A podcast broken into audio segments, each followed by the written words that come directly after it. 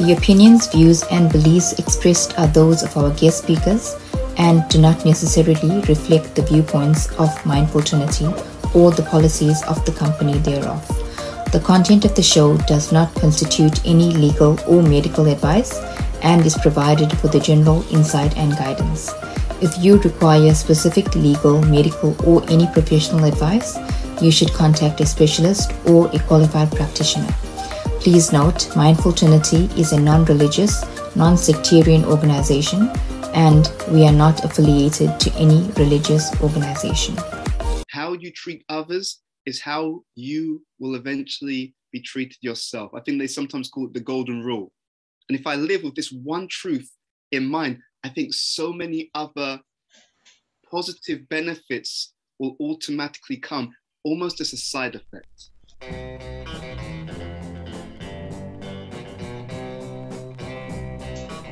Hello and welcome to our eleventh episode of season two of Mindful Trinity's podcast, where we collectively heal, learn, grow, advance, and ultimately move forward together. I am your host, Vaishnavi Charan. Today's special guest is from the U K. He has been delivering groundbreaking wisdom for audiences around the globe for over twenty-five years. His unique ability to marry modern research with Eastern wisdom has positively impacted people across the globe. So welcome to Ed Anobah. I'm so grateful that you accepted my invite. I know it took a while for you to get here, but nevertheless, I'm still very grateful, and I'm quite honored that you agreed to be on this platform, educating me and ed- educating our listeners and the viewers. Thank you again. No, thank you. I want to say um, what a real pleasure and honor it is to be in this dialogue with you, Vaishnavi, and uh, look forward to our discussion. Awesome.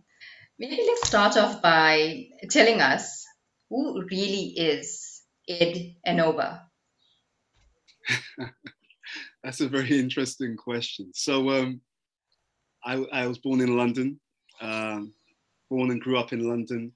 Um, I always had an adventurous streak, and throughout my teens, especially late teens, and also throughout university, uh, where I studied um, philosophy and economics at the London School of Economics, I was always looking at different systems of knowledge, really trying to understand more about the human condition, trying to understand more about deep philosophy, psychology.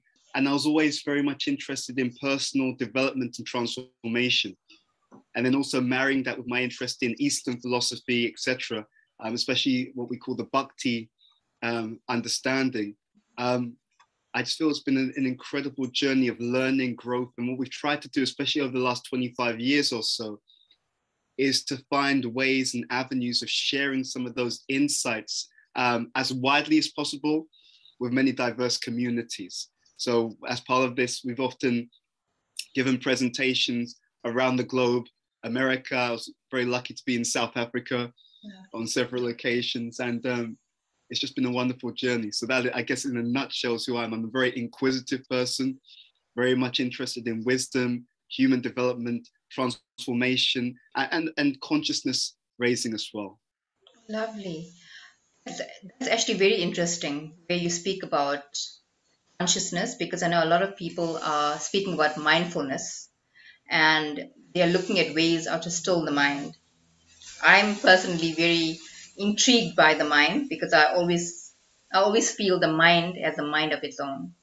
But I know consciousness is on a deeper level. Maybe tell us more about that. Absolutely. It's my real conviction that in the In the, in the fast-paced modern life that we all lead, that there is and there will be increasing focus on consciousness.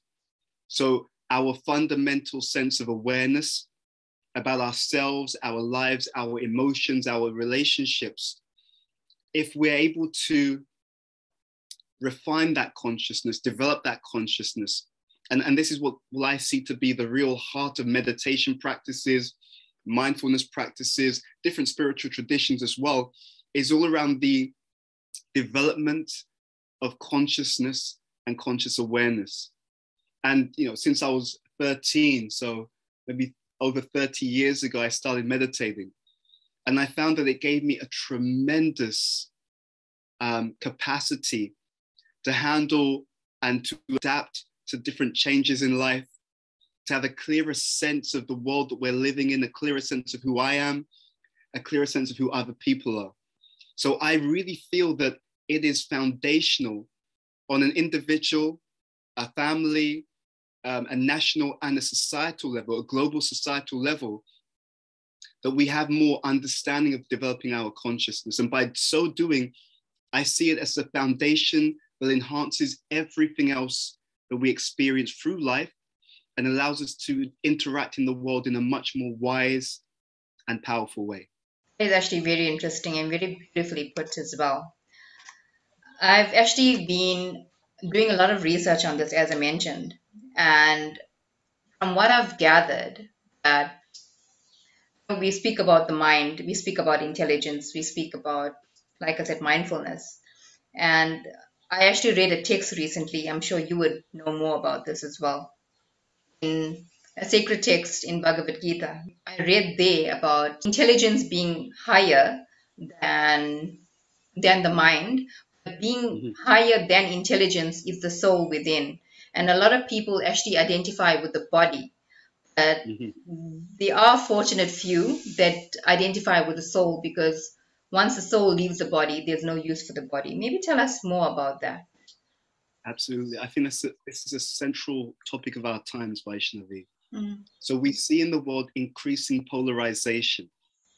We see in the world increasing in-group, out-group. And these polarizations can be on the basis of nationality, political persuasion, for so many different reasons. Part of it is because we have not yet as a society become as uh, adept or expert in recognizing and appreciating and complementing the differences. Whether it's differences in terms of generational differences, differences in terms of gender, differences in terms of race, et cetera. But what I, I really see is the key element here is that when we go to that level of consciousness, or in some traditions they call it the soul, then we can start to really appreciate this idea of unity with diversity.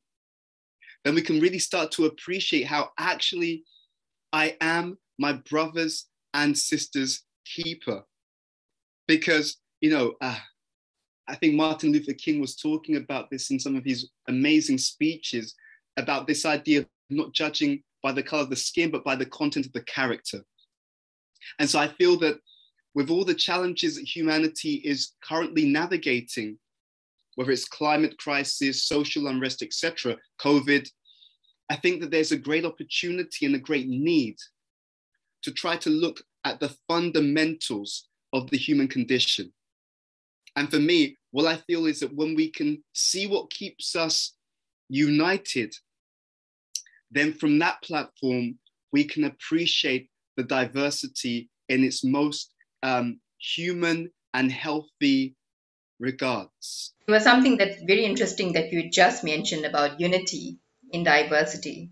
How do you suggest uh, for us as human beings to actually work around it, or maybe there's a central point for us to, yeah, I know we have to put God in the center of everything that we do, but some people are not godly people. Mm-hmm. What do you suggest? How do you think that we should work around this to make it a part of our lives, so we don't need to keep on going around in circles and keep on reminding ourselves, because it's already engraved in our mind and we are conditioned or reconditioned in a positive way. How can we work around it? It's a very great question. I think that in the, in the society and the world that we are in at this time, we're so much bombarded with different slogans, adverts, you know, you know, YouTube videos, whatever it is. I see that the, the message, the deeper messages, such as unity with diversity, you know, treating everyone with the same love and respect and appreciation that we would like to be treated with. In order for these things to, to go deeper, I think the first thing we have to really understand is, and this is a, this is a classic idea in many, in many wisdom traditions, the first thing we have to understand is that how I'm dealing with other people is exactly what I'm preparing to experience ultimately myself. You know, so in different traditions, they may say what goes around comes around, et cetera. I, I always had this saying, which I which I often you know bring up in conversation with different people, and I truly believe this, that the love you give pursues you. The idea being here that it's not just a question of doing what I'm what I ought to do, but taking it a little bit deeper, understanding that my true self-interest lies in the way that I deal with others. And that there's a, there's a natural interdependence and interconnection throughout all of humanity. And I think that if we can, if we can establish this point, this root, this essential truth, then so many other positive things come as a symptom of really accepting this, this fact, this reality. So I, nowadays in my life, I'm always looking to see what is the essential truth? What is the fundamental um, key that I need to understand? And if I, if I can imbibe that in my heart, in my lifestyle, in my interactions, then and only then can I help humanity to do that in a more progressive and consistent way. It, it very much speaks towards to the words of Gandhi. He said, I must become the change that I wish to see in others. So it's one thing for me to tell people about, you know, we should treat people like this, but if I'm living this, if I'm doing this on a day-to-day basis, if I'm experiencing the positive results of such an orientation in my life, then people start to notice. I often say that people, they're not so much interested in the cause, they're more interested in the effect. So let's say that because I treat people with dignity, respect, and appreciation, let's say that that makes me a stronger person, a more fulfilled person. Let's say that I tend to have better relationships as a result, better sense of integrity, et cetera. And then people start to notice this. Ed, I've just noticed that in your relationships, they seem to be really positive. Or Ed, I, I, I've noticed that you don't seem to get affected by the things which disturb other people. And that's the effect. And then they start to wonder, what is it that you're doing differently that's allowing you to experience these positive benefits in your own life? And I think at that point, especially when we're able to imbibe and live something, and people ask, what, how are you doing this? Then when we speak about the, the underlying truth that we that we're trying to you know, embody or to live in our lives, then I think it has a much deeper and much more profound impact. So I'm a, I'm a, I'm a deep believer that we have to be that change, first and foremost. I'm a deep believer that what we're trying to do is, is try to understand what's the essential truth, because we can give people a million different formulas, techniques, practices, and they're useful. There's a place for them. But I think the root of it, I think that's something that we often miss. I think it's something that's often missed in personal development, and even sometimes in different communities which are trying to, as we said, develop consciousness. If we, if we don't have just a few essential truths that we are reminding ourselves about on a day-to-day basis, we may, we may miss the, we may, um, we may miss the essence. And then if you give people a thousand techniques, it's hard to remember them all. And I've got to remember this, and I've got to remember that. But if it's like, no, no, I just want you to understand that actually how you treat others is how you will eventually be treated yourself. I think they sometimes call it the golden rule. And if I live with this one truth in mind, I think so many other positive benefits will automatically come, almost as a side effect. Yeah, absolutely true. I mean, this is the age of information, and it can be overload of information, and it it's can the age be... of misinformation and over information. Exactly, and over exactly. Yeah. It does become overwhelming as well, especially if you want to work on yourself. I mean, personal development is a thing right now, because everyone, they are noticing things in their own lives that they need to make changes to. Maybe you spoke about root, root cause, and a lot of them actually go back to childhood trauma. But yes. What about trauma that we cannot remember at all? I mean, like past lives and things like that, because it does exist. A lot of us don't talk about it because a lot of us don't know about it. Um, yeah. yeah. Do you have anything to maybe share on that?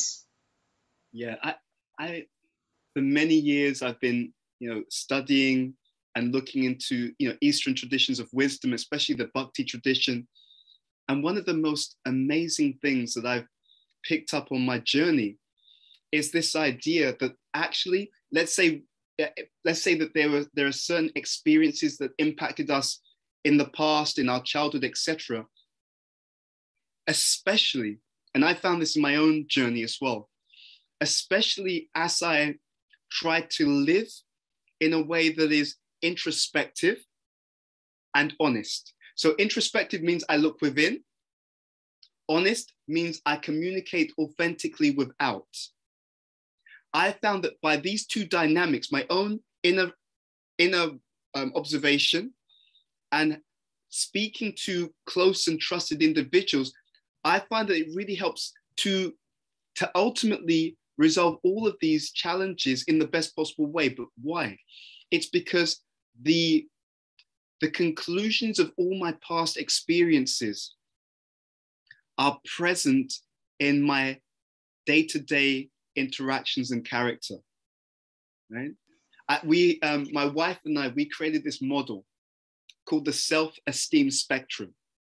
And it was a model looking at self-confidence, self-esteem. Um, and we did it through the lens of a, of a particular framework from the Bhagavad Gita, from the Bhakti tradition, which is called um, the three modes. So healthy self-esteem is symptomatic of what we call goodness. So there's balance, there's knowledge, there's awareness, there's principle, there's integrity, et cetera. Then you had excessive self-esteem. So where you're talking about arrogance or pride, et cetera. So where an individual has a superiority complex, they feel that they're better than others, therefore they have the right to exploit, to manipulate, to cheat, et cetera. And that was um, symptomatic of what the Bhagavad Gita calls passion, the mode of passion, where one is not passion in, the, in a good sense, because sometimes it's used in the self-help industry in a positive sense, but this kind of passion is more a sense of a passion based upon selfishness, right? So I don't care sufficiently about other people. I'm only concerned for my own wants, not even my own needs, but my own excessive wants. And then in this particular model, we had what we call um, low self-esteem. And that was symptomatic of what we call ignorance. And the ignorance here is that I, I failed to understand in a deep way, not superficially, but I failed to understand in a deep way that I am just as valuable as everyone else inherently. And this, this is really important. It's not the sense of value because of what I've achieved or what I've consumed or what I've gained externally, but it's being rooted in a deep sense that I'm inherently valuable and valued. So when the ignorance of that inherent value is not there, mm-hmm. then this was this is considered or or this relates to what we call low self-esteem or an inferiority complex. So we were discussing these ideas in a particular model. And the key point was that as we, as we learn to balance and develop ourselves, we have a more healthy sense of self-value. And that healthy sense of self-value allows us to stand firm when we need to, to have integrity, and also to relate to others in a positive and healthy way. It's, it's, it's the idea, and this is mentioned in the Bhagavad Gita, it's the idea of what they call in Sanskrit, which is an ancient language, samadarshana, right? That we see with equal vision. We see that everyone is inherently and of equal value. Yeah, that's absolutely interesting. You know, because I mean, uh, we're also living in an age where people are, are speaking about self-love, self-care, and they are trying to research various tools how to overcome whatever is weighing them down. But I also feel like what you just mentioned, I feel there's a very thin line, because if we are caring about ourselves so much, sometimes we can, you know, our ego can take over. And sometimes, although we we are wanting to, to care for ourselves in such a way that we also care for the, for the next person, but there are sometimes where we, yeah, that's why I say there's a, there's a very thin line. Some, sometimes something may happen where you tend to not care for that person as much as you want to, because you feel that you are important and you are good enough. Maybe people neglected you in the past. How do you overcome that? And how do you actually stand grounded and aware of your your feelings and your emotions and how you treat the next person, and including yourself? Absolutely. There's, there's a lot there. So I want to kind of share, touch on a few of the points which I think you raised, which I think are very important. Okay. And the first point is, with our particular model about self-esteem, this is exactly why we define self-esteem, not just loving yourself, but actually valuing yourself and others equally. The real healthy self-esteem is actually a relational factor. It's not just a one-sided, this is how I feel about myself. Actually, if there's healthy self-esteem, it's I treat myself and others well. And it goes back to what we said earlier, this idea that what goes around comes around. So that's the first point. The second point is that this is important, because if I have the healthy understanding of self-esteem, then I know when I'm going outside of that healthy boundary, because I can start to see that I'm treating myself better than other people, than I treat other people, right? Or I'm treating myself worse than I'm treating other people. That, these are immediately some warning signs that actually this may not work. And the reason, one of the key reasons why this doesn't work is because if I don't look after myself, it becomes difficult for me to sustain my interactions with other people in a healthy way. You see, that behind low self-esteem and behind arrogance and pride is a misconception. The misconception is that I can continue to have wholesome interactions with other people while I myself am being neglected, you see? So there are many people who have this misconception. They think that they're being a good person by neglecting themselves, but you often see that in the long term, what happens is they've neglected themselves, they, they think they're being a good person by doing it, now they become a burden upon everyone else. But actually the proper and healthy um, dynamic is I look after myself nicely so that I can also interact with other people in a healthy way. I can't help a person who's drowning if I myself am drowning. So I think that there's a very, very natural, again, relational, this idea that what I'm doing for others, uh, what I'm doing for myself inherently affects what I'm doing with others. I've seen in my own life, in the, in the life of many people, that when, when an individual does not have healthy compassion and care for themselves, it's very easy for them to become overly critical towards others. I, I was interacting with a friend recently. We were talking about this, and they had some concern about someone that they knew, and they felt this person is unnecessarily harsh, et cetera. And, and I could understand that, and I did mention this to him. I said, we should have compassion. The fact that they're so harsh is a symptom of their own overly critical tendency towards themselves. You know, and that's, it's the dynamic that they have towards themselves which causes them to have some unhealthy dynamic towards other people. And that's why I'm so enthusiastic about this topic, that actually the change begins with me.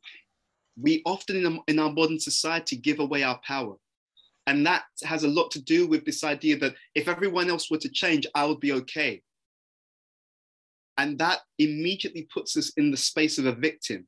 That means I'm dependent upon what other people do for my own equilibrium. Whereas, interestingly enough, literature such as the Bhagavad Gita, it talks about this idea of equipoise, right? Having this sense of balance in both positive and negative circumstances.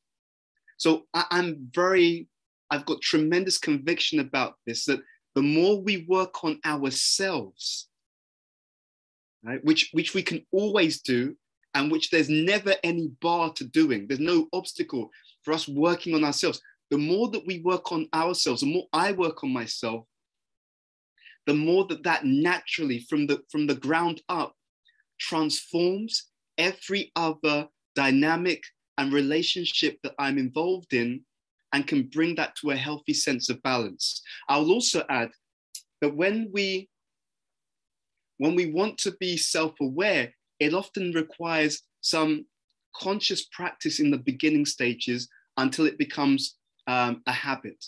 So one of the things I've been doing for many years, decades in fact, is journaling. So keeping some diary, just writing out my thoughts, my feelings, the events that happened in the day, and my reflections on those interactions or events. And, and I found that it's a tremendously powerful way of bringing more conscious awareness. Another thing I do is I, I have some very good, close relationships where I can speak my mind, but not just speak my mind, but I can get some honest feedback from the people around me. So I'll say something and they can say, yes, that makes sense. Or they can say, you know what? I think there's another way of looking at this, Ed. You know, or did you consider X, Y, and Z? And I'm like, oh, actually, you know what? That's that's a fair point. I didn't consider this angle. I was um, I was speaking to someone recently. I was going back and forth, sending some WhatsApp message with, with one person, and we had some misunderstanding. And then I shared it with a friend, and, and they shared something with me. This was just last night, actually. They shared with me, said, said Ed, you're, ex you're expressing yourself from the efficiency point of view, right? And, which is completely true. And they said that if you look what this person is saying, they're expressing themselves from the point of view of the relationship. And I'd done a lot of study on, on different way people express themselves and so on, but I'd forgotten it in this particular interaction. And I was reminded, I was like, okay, I got it. So then I changed my communication with that person. Rather than just giving the facts, I started by reminding them how much I appreciate them, how much it was great spending time with them, and that, then I explained what I did and why I did it, et cetera. But I, I gave more of the emphasis to the relationship aspect, and it made a huge difference to the communication. So these, these are some ways in which I think, to your question, we can be more mindful, we can be more self-aware, and if we start in this very intentional way, as with anything that we do regularly, it becomes second nature and we reap even more benefits over time.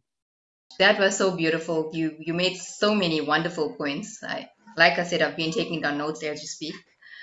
And you mentioned something about, about journaling. And I've been journaling for many years, in fact, but over the years, my journaling experience has changed. I think as a teenager, I used to complain a lot in my journals, and that's why I had to get rid of them. And as I became, I became an adult, my journaling became more of an internal experience. I think in the past, I used to complain about how I'm feeling, how people are treating me, and everything was about me. It wasn't about the next person. So I think I was very selfish in the past. But I, th I think journaling has helped me to um, get, get to the root and get to know myself better. Because, I mean, if you don't know yourself good enough, no one else will be able to understand you. So now when I'm journaling, it's, um, when I say internal, it's more of an internal journey. I recently wrote a journal. It's called My Inner Wellness Journey. And yeah, it's already out on Amazon. So I just wanted to share um, what journaling has done for me, and it's become such a huge tool in, in our communities where everyone is using this um, in order to move forward, because it becomes very heavy when you're keeping all of your thoughts in your mind. How do you, how do you move forward with heavy baggage you're carrying in your mind? And most of the time, baggage turns into toxins into the, in the body, in the bloodstream. Um, there's one tool, at least we have something in common. We are also using that. Maybe you want to speak more about that? Absolutely. I think you made such an important point. I think in the modern society that we live in with this information overload, there's already so much coming at people. And then that, to add to the information overload, we have an emotion overload as well, where so many different emotions are triggered. And to your point, unless we have some, some means by which we can offload and process those feelings and emotions, they create toxins in the mind and ultimately toxins in the body as well. So I, I think that's an absolutely wonderful point. There are many things that people can do in this area of journaling, and there's different journaling approaches.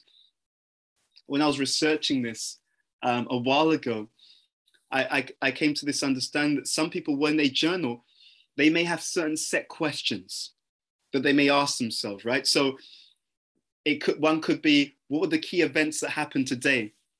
How did I feel about those events? For me, one of the things I, I again, have a strong conviction about is that there are no accidents. I, I always look at life as a school of love. So it's like a, a dynamic classroom where there are constant opportunities to learn, to grow, to experience. And so one of the things that I try to often do in my life is try to look for patterns and to try to see, what am I, you know, what is life trying to teach me? What is this situation, this individual, um, this challenge? What am I meant to learn from this? So one way that I think journaling can be incredibly exciting, incredibly exciting, is to have that kind of reflection. Because we see in life, and I think many of our viewers will, will relate to this, that sometimes we have recurring patterns. I, I um, So I, I, I do regular posting on Instagram. And there was one post that I did a while ago. And the key point was that if we find that we change our circumstances and we still meet the same challenges, then it doesn't, then it means that it's not the circumstances that need to change. It means that it's us who need to change. And I think many of us can relate to that, right? So we're in one situation, we, we, we come across someone who we, we don't get along with, and we think, you know what, it's their problem, so we'll go somewhere else. We'll go somewhere else, and then we'll meet exactly the same kind of individual. And then we go somewhere else, and we meet the same kind of individual. Now, having seen that recurring pattern, if we're a bit more introspective, if we've been making our journaling entries regularly, we may notice, hold on, I, I wrote about this kind of individual before. I'm writing about them again and again. So in this journaling practice, what am I meant to learn? Maybe the lesson is that when you come across these types of individuals, we should respond differently. Maybe it's not about running away or going somewhere else, but actually changing some dynamic about how I relate to that kind of individual. I'm, I'm a real firm believer in that. And I think that I've seen in my own life that unless the lesson is learned, the lesson is repeated. Yeah, I was just about to say that. Lesson will keep on presenting themselves very beautifully sometimes until you learn from it. Absolutely. So I've also been checking your stuff on Instagram, and it is very inspirational. Thank you so much for doing that and just sharing knowledge. On, you know, we have social media, which is so amazing, where we're reaching people across the globe. A lot of people use social media for various reasons. I know I actually use it for knowledge sharing as well, and also learning. Um, because, I mean, you know, people say that you need to be educated, and it doesn't cost. If you have technology, if you have a device, you can learn, but it also depends who you're learning from. Let's speak about that. Because I know life coaches are a big thing right now, and a lot of people are presenting themselves as, li as life coaches, and a lot of people are also seeking life coaches. How do you um, suggest we should seek a bona fide teacher or a bona fide um, mentor, yeah, or life coach to actually help us on this journey? Thank you very much again for a brilliant question. I guess the first thing is, what do I want to learn? So I classify that there are different levels of learning, and it, it touches upon something we spoke about earlier. Some people they want to learn about things at a level of the symptoms, right? So, you know, they want to learn like techniques, like if I, how do I, if I say this to this person, how do I get them to do what I want, et cetera, et cetera. That's, there's a place for it, but that's more on the superficial level. I found that for deep change, what we're looking for are teachers who will help us to understand fundamental truths. Not just to understand it in a, in a theoretical sense, but ideally to understand it in what we call an embodied sense. That means that they themselves have understood the lesson so deeply that it's now part of them. So not only are their words teaching, but their example is also a teaching in of itself. Now, such teachers, to be honest, are very rare, but the power and the, and the benefit is very obvious. It's very effective and efficient, because when I have someone who's a mentor or a guide and they know the subject matter really well, but they've embodied it, then what happens? There's an extra layer of learning, and this is really key. What we see in many areas of the personal development industry and self-help industry now is people have all kinds of different techniques and ideas, but they won't have the refinement to know how to apply these techniques according to the time, the place, the circumstance, and the individual. I was in a class, and um, the speaker was talking about relationships. And um, he was saying that, you know, sometimes a, a man will, will read a book on how to, you know, how to get along with his partner, let's say. And, um, you know, the example that was given, let's say he's married and his wife, um, you know, um, they're about, is dressed up and they're about to go to some um, event, some social event. And she'll say, how do I look? And say, oh, you look great tonight, you know, like that.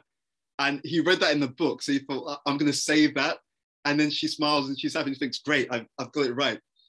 But because he didn't understand the deeper principle, then the next time they're going out and she says, how do I look? He says the same sentence, um, you look great tonight. And she notices he says the same thing all the time. So she says to him, so what, you know, what, you know, what is it that you like about the way I look?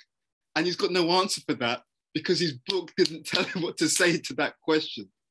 So he's understood things on a very superficial level, say this, but he doesn't understand the key point, which is be appreciative, right? He doesn't understand the key point. Notice, pay attention to your partner and notice something about them that you genuinely appreciate, so that when you say it, it's not coming so much from the head, but it's coming more from the heart. Because we all know that when we express something from a deep place, it's much more powerful, it's much more authentic, because literally the, the words, the tone, the, the body language, the subtle micro expressions, they're all consistent with what's being said. It's much more powerful. So I feel that we really need to seek out people who are not only people who have some information or understanding, but people who live that understanding. And especially, I think the key thing that we as a society need to be focused on more and more is people who truly understand how to live life in such a way that one is truly happy and satisfied in the deepest way, not just on the level of economics, not just on the level of social interaction, but who have a, a real deep wisdom about the meaning of life, why we are here, and how, especially through practices such as meditation and, you know, different, you know, spiritual truths and so on, how they can live a life where they're able to experience the deepest quality of happiness, fulfillment, and self-realization. But such people are very rare, but I think it begins with having that desire. If I really desire that, then I will start to make the endeavor to reach out, to read, study, and find people who are on that particular level. And of course, there are, there are various traditions which, which give access to such, such um, let's say, teachers, and especially, you know, in my experience, traditions such as the Bhakti tradition uh, are very powerful in that regard. It's very interesting that you actually mentioned all of these things. especially about um, seeking your teacher. And I know it, it actually do, does work, because I mean, even with me, I'm always journaling and I write things. Like last year, December, I wrote something in my journal, and a few, few weeks later, I saw it manifest. And I said, wow, imagine three weeks. So maybe it, my, my visualization was so strong, or maybe my desire was so strong. And well, I'm trying, I'm trying to connect it to God, because that is the higher purpose. And when, I mean, I'm, I'm, I'm still learning. That is why I'm on this earth anyway, to learn. But you mentioned something about living through introspection and honesty. Sometimes we, we, we tend to live this, this lifestyle where we want to be honest. Um, we want to be always introspective of ourselves. And because we become this, this person whereby we're actually checking everything that we are doing, sometimes we may also introspect, not for us, but for the next person. We may actually find faults in them. Do you have anything about, about fault finding? Because I mean, I always say when you, when you look for faults, you will find faults. And sometimes it actually becomes toxic. You keep on telling something, telling someone something, but you're not saying it with love. You care about that person and you want to help them. But it's also a relationship, what relationship you have with that person. Even with family, it happens all the time. Yeah, it's a wonderful point. I, I've, I've had a post on this recently. The essence of it, and, and this is something I've seen through, you know, introspection, also through trial and error.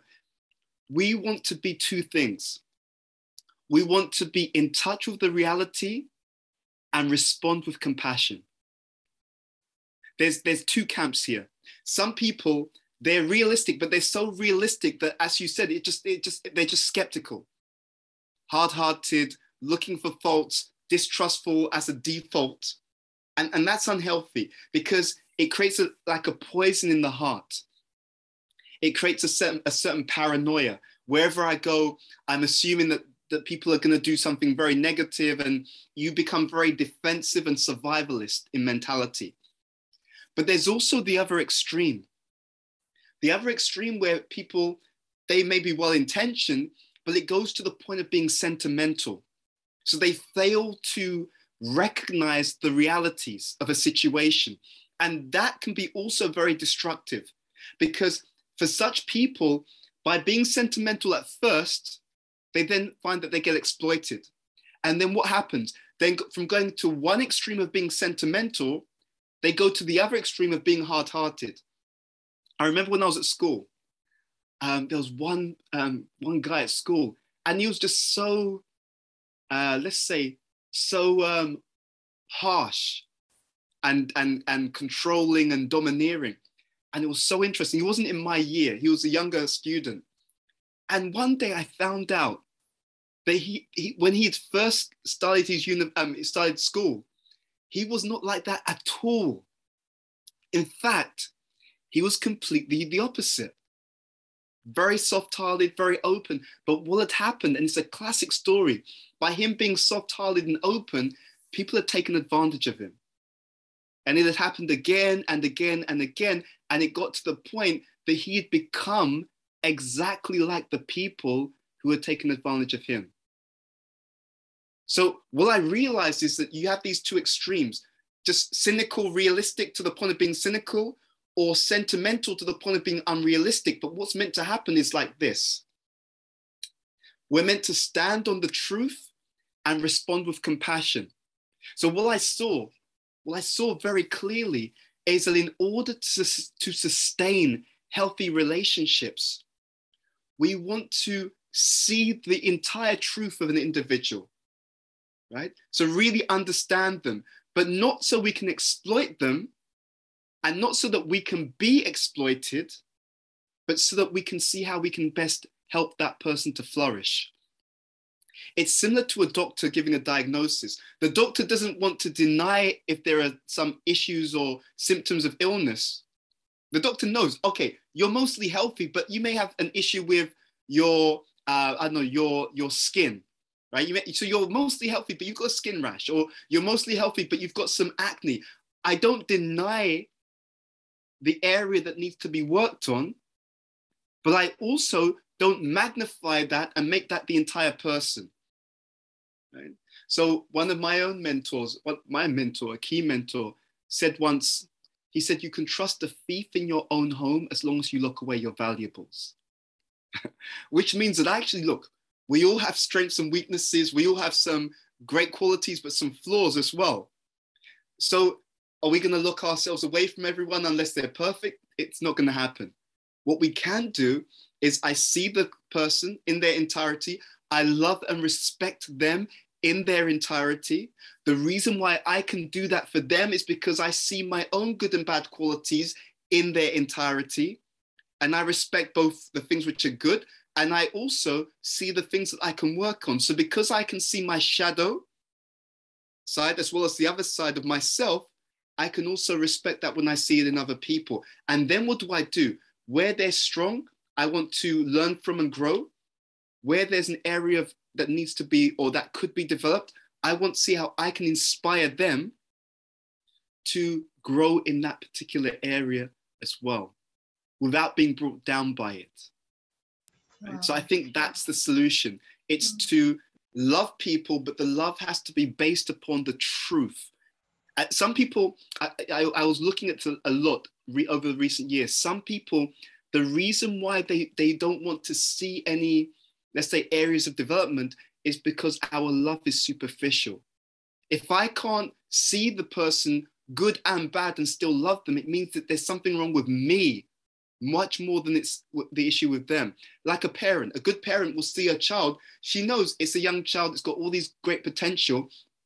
But if I let the child go too near the fire, that child will burn themselves. If I let the child eat whatever they want, they're just going to eat sweets all day, right? Now, a real, a, a loving parent will still love that child, but she's not, or she, he's not in denial of where the child is good, and also the areas where the child can go a bit awry. Does that make some sense, I hope? Yeah, yeah, definitely.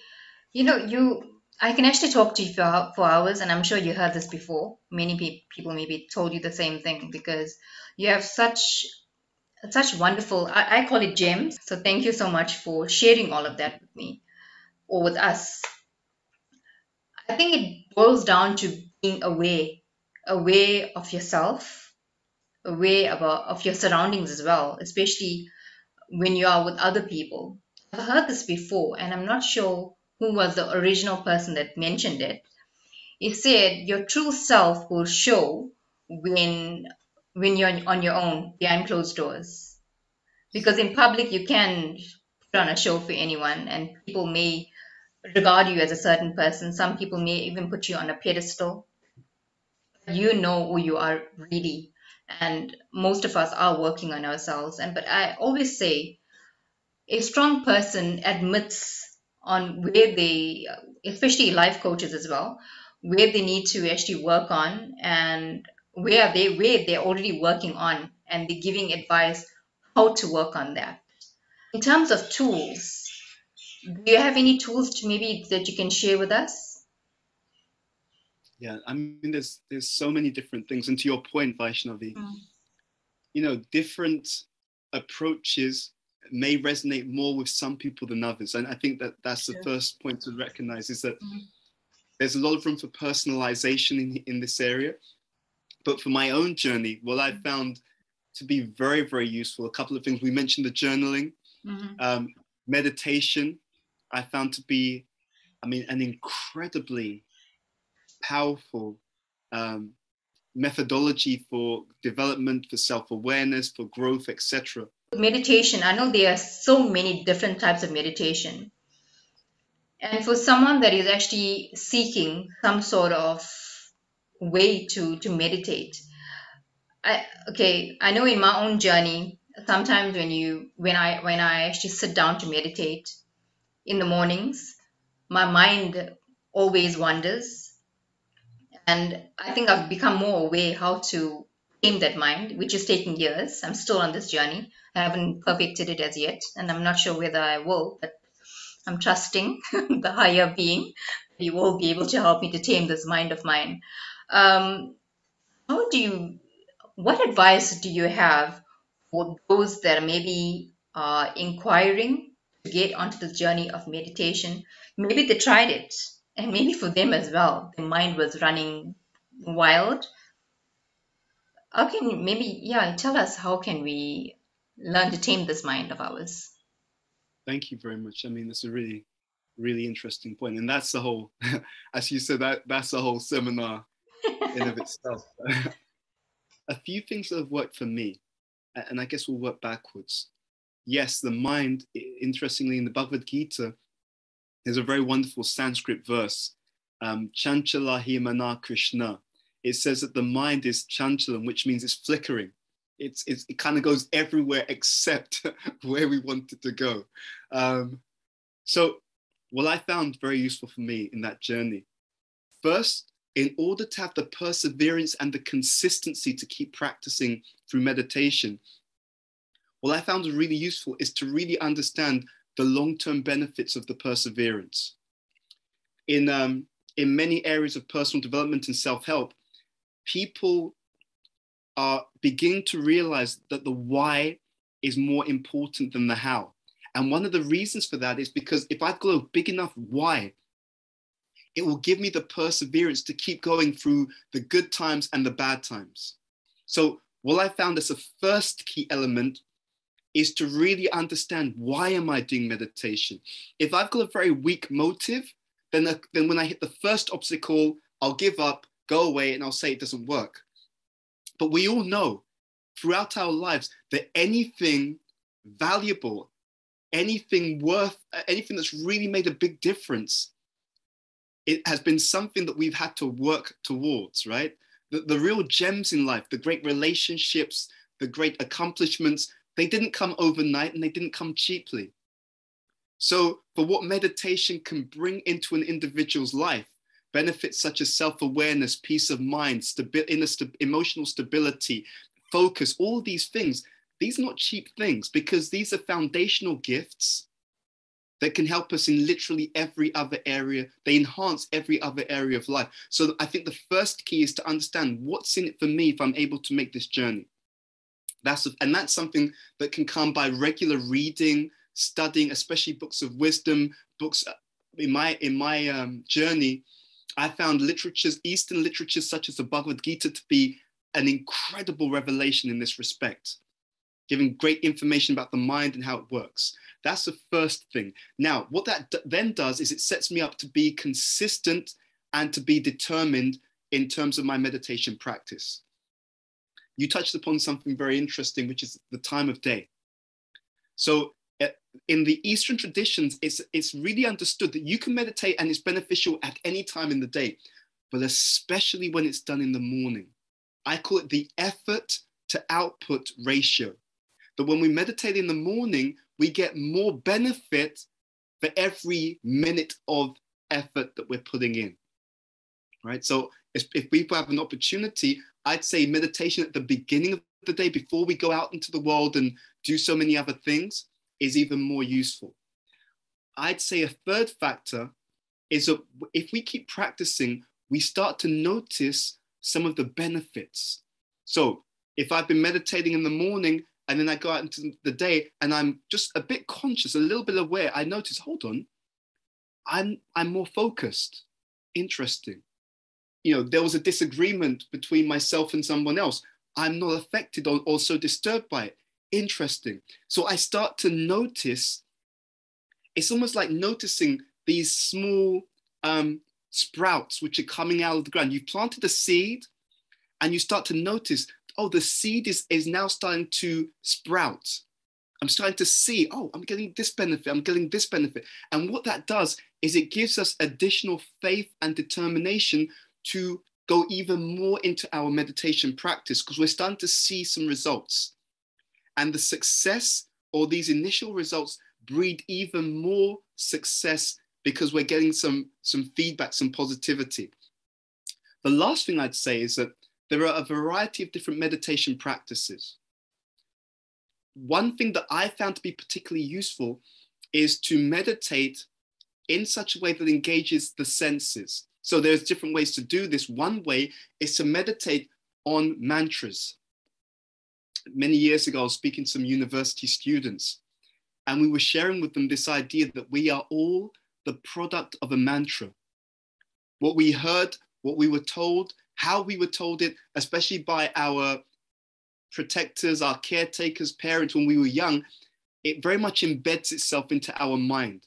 Someone who grew up in an environment where they were told constantly that they're loved, that they're valuable, that they're important, they can grow up with a very strong sense of self-esteem, character, self-value. Of course, the other is also true. Someone who grew up with a mantra where they were just shouted at, they were, they were always told that whatever they did wasn't good enough, they were, they were neglected, they also have a very negative mantra in their mind. So this idea that we're, we're the product of a mantra. And in the, in the Eastern traditions, especially mantras or sound vibrations, which consist of divine names, are considered to be the most powerful form of mantra, because what they do is they quickly bring the consciousness and the awareness to a very, very high level of functioning and a high level of realization and awareness. So, you know, there's many different practices, but I found these to be particularly insightful elements if we want to begin and sustain a meditation practice and to reap the results of meditation practice very quickly. Wow, that's absolutely amazing. It looks like we actually have a another podcast maybe. Yeah, well, a vast amount of knowledge to share, and I don't think an hour is sufficient. We went a little bit over that as well, but thank you so much for being here. But before you go, thank you. I, this season, I included something a little different. It's more of a small game where we, my audience gets to know you better. And I'm, well, I also get to know you better. If you're ready, we can start. I'm ready. Okay, cool. One word that describes you. Right. Okay. One word that, that you want to embody. One word that I want to embody. Embody. Fearlessness. Lovely. And one word that describes the change you want to see in this world. Devotion. Lovely. Okay, this is not a, a, a one-word answer. It's more of a, maybe a short explanation. Can you tell us more about your evening and morning routine? Okay, yes. Yeah, so my evening routine, I, I, I've been playing around with this for many years, and I think it was around the beginning of the pandemic. I, I, I got some inspiration in the heart. And from that point onwards, what I started doing, I would divide my day into three areas. It's, it's actually based upon some, some interesting research I came across. Mm-hmm. In ancient times, the, the kings of the East, they would, they would break their day down into three different areas. The morning time, and this is what I tried to do with my morning time, the morning time was really a time for meditation. It was a time for contemplation. It was a time for planning and strategizing for the day ahead. So one of the things I do in the morning, uh, to be honest, I usually wake up early. Mm-hmm. And what I'll do is either in my own home or in uh, like a certain center where others are, you know, of a similar uh, mindset, I'll engage in some kind of meditation practice, et cetera. So I would use the morning period for that. The, the Vedic or the Eastern kings, they would use the afternoon for execution, for activity. So what I tend to do is, you know, obviously work and my main day's activities will be done at that particular period. And then what they would do is the evening was the time for wind down and for socializing. So what I tend to do is use my evening to kind of wind down, bring the day's activities to a close, to socialize, spend friends with loved ones, friends and family, et cetera. And, and also naturally, as a result of planning out the day in that way, I find that in the evening, I get more time to just reflect on how the day has gone. Linking back to what you said earlier about self-awareness. So it's almost a, an opportunity to review the day in, in a calm environment where you're not running around anymore. You're just reflecting, how did that go? What did I do well? What, what could I do differently? What lessons can I learn so that I can take those lessons, that gift, and use that gift to have a better tomorrow? So I try to use the gifts of today to plant the seeds of a better tomorrow. So that's how I, I break down my day. Absolutely beautiful. Thank you so much for that. This is a very interesting one. I was actually contemplating on it a few months ago. And in fact, everyone that I had this season asked them the same question. Okay. You are stranded on a deserted island and you are given the opportunity to take only three things with you. What would those three things be? Okay. First of all, my meditation um, beads. That's the first one. Um, second, I can take three things, any three things. Uh, okay. The second one is a notepad. So actually, if I can't take the, because I was going to say notepad and, ten, and pen, will that count as two things or one? You have to give, give me an answer to that. Um, okay, we can make an exception because it's small, hey. Fantastic. Okay, so notepad and pen, so I can definitely do continue my reflective activities. And then the third one, I would take a book of wisdom. I would take the Bhagavatam, because that literature, there's so much tremendous insight there, and, and it, it, it's very nourishing in many, many different ways. So I'll take those three things. Okay, very interesting. Just very inquis inquisitive right now. The Bhagavatam, there's so many cantos. Which one will you take? Ah, that's the first canto. Okay, beautiful. First canto. Okay. Okay, this is also something that I introduced this uh, season. Just trying to build my community and get people that are vibrating on a higher level, change makers, people that are also really into changing this, the frequency of the world, you know. Um, do you have any best recommendations for Mindful Trinity's podcast? You know, thought leaders, like I said, change makers, someone that would impact our community in a positive way. Yeah, actually, I know they're very, they're very dear to me. There's, um, There are two people I know, two friends of mine. And, and I think they, they were both former monks. Oh, they're based in New York. They have a wonderful project called Upbuild. Okay. And what they've been doing with their project, reaching out to the corporate communities and, and, and other communities as well. Mm-hmm.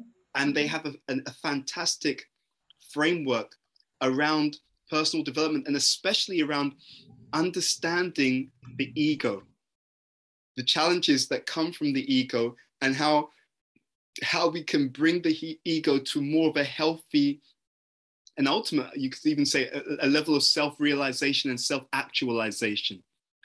They're both very deep individuals with tremendous integrity. Um, yeah, their names are Harry and Rasana.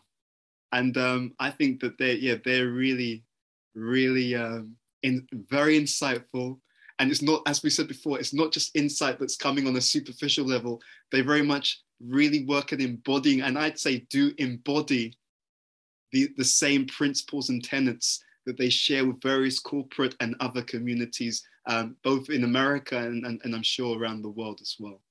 Wow. That, yeah, they sound amazing. So please, please get me in touch with them. I mean, yeah, connect us. Definitely. Thank you definitely. so much. Before we start winding down, do you have any thoughts, parting thoughts for us? Yeah, I think in conclusion, what I'd say is the following. I think that this is a time for humanity, even though we have so much going on around us, so much information that's coming at us. I think that in this modern period, this, this COVID situation, which hopefully is coming to a close, I think that life is, is trying to send us three messages. The first one is reflection. I think that this is an opportunity for us to turn a little bit more inwards and to reflect upon the life that we're li- living and where we are going. And is that the direction or the conclusion or the destination that we want? And if not, through reflection, how can we reorient our lives to honor more of our real deep human needs and, and even our, I'd say, our higher order needs for self-actualization, self-realization. So the first lesson is reflection. The second lesson is relationship. In this time of increasing um, polarization, I think that there's, there's a real need to, ref, um, to build relationships by understanding more and more about what unites us so that we can truly honor diversity, because we're all rooted on, at the level of unity, so to have the unity and diversity in a, in a very healthy relationship together. So the first point we said was reflection. The second is relationship. Rebuilding deep relationships by understanding and respecting each other, even though we may look at the world and have different perspectives on how things are. So reflection, relationship. The third one is resilience. Mm. But in order for us to, to navigate to a better future, I think one of the lessons that we may take away from the, from the last two years, the pandemic, et cetera, is that we want to live a lifestyle which is more aligned with nature, which brings us the benefits of greater natural immunity, greater health. If some, if we're in, in good health normally, then we're less susceptible to any situation that may come up, any particular epidemic, pandemic, et cetera, because we're in a stronger position vis-a-vis the challenges that are coming at us in the world situation. So we don't know what can come in the future. And I think that's one of the key things we've seen over this last two years. Mm-hmm. We can't be sure what's coming, but what we can control is what we are. Mm-hmm. As we build our capacities, physical capacities in terms of health, emotional capacities in terms of relationship, um, mental capacities in terms of mindfulness, meditation, et cetera, mm-hmm. we put ourselves in the strongest position, not only to survive the future, but to thrive by making the future a better tomorrow than the one we are existing in today. Wow. That was absolutely amazing, mind-blowing. So thank you so much for all of that, James. So the Mindful Trinity viewers, follow Ed um, on social media and tag both of us in your favorite segment of this conversation. And we both are looking forward to hearing what you took from this conversation. And yeah, just learning from you as well, because through you, we can also learn on, you know, in terms of what we want to see in this world and how we want this world to move forward, how we want to move forward in this world as well. So thank you, Ed, for your time. Thank you for the gems that you kindly shared with us. And thank you for your unconditional love. It's because of your love and authenticity you are able to help so many out there. And all the best in your journey. Looking forward to the day we officially meet in person. And maybe it'll be someday soon. Like you said, hopefully this pandemic will change or yeah, come to an end. And again, thank you to the, our viewers. In this, if this podcast resonated with you, give us a like, share it with heart, like-hearted souls. You never know who may need to hear this message, and leave us a review so that we can reach more like-hearted individuals. Like I always say, healed people heal people. So let's go out there and heal so that we too can heal people and ultimately change the frequency of this world. Sending you loads of love and positive vibrations from my heart to yours. Bye. Researchers say that Westerners are progressively taking to embracing the cow for hours as a healing therapy for countless illnesses such as anxiety, stress, depression, et cetera. According to ancient text, Srimad Bhagavatam, protection of cows is the single most important principle towards saving the whole world from both moral and spiritual degradation. Simply by protection of cows, all the wonderful benefits of religiosity and piety will be automatically achieved without any separate endeavor. Join us on the fifth of March in the sanctity of the cows as we unleash the power within. Join our tribe and let's all vibe together with cow therapy, yoga, journaling, and much, much more. Looking forward to seeing you and healing, growing, and moving forward together. If this podcast resonates with you, please like, follow, subscribe, leave us a review, and share it with other like-hearted individuals.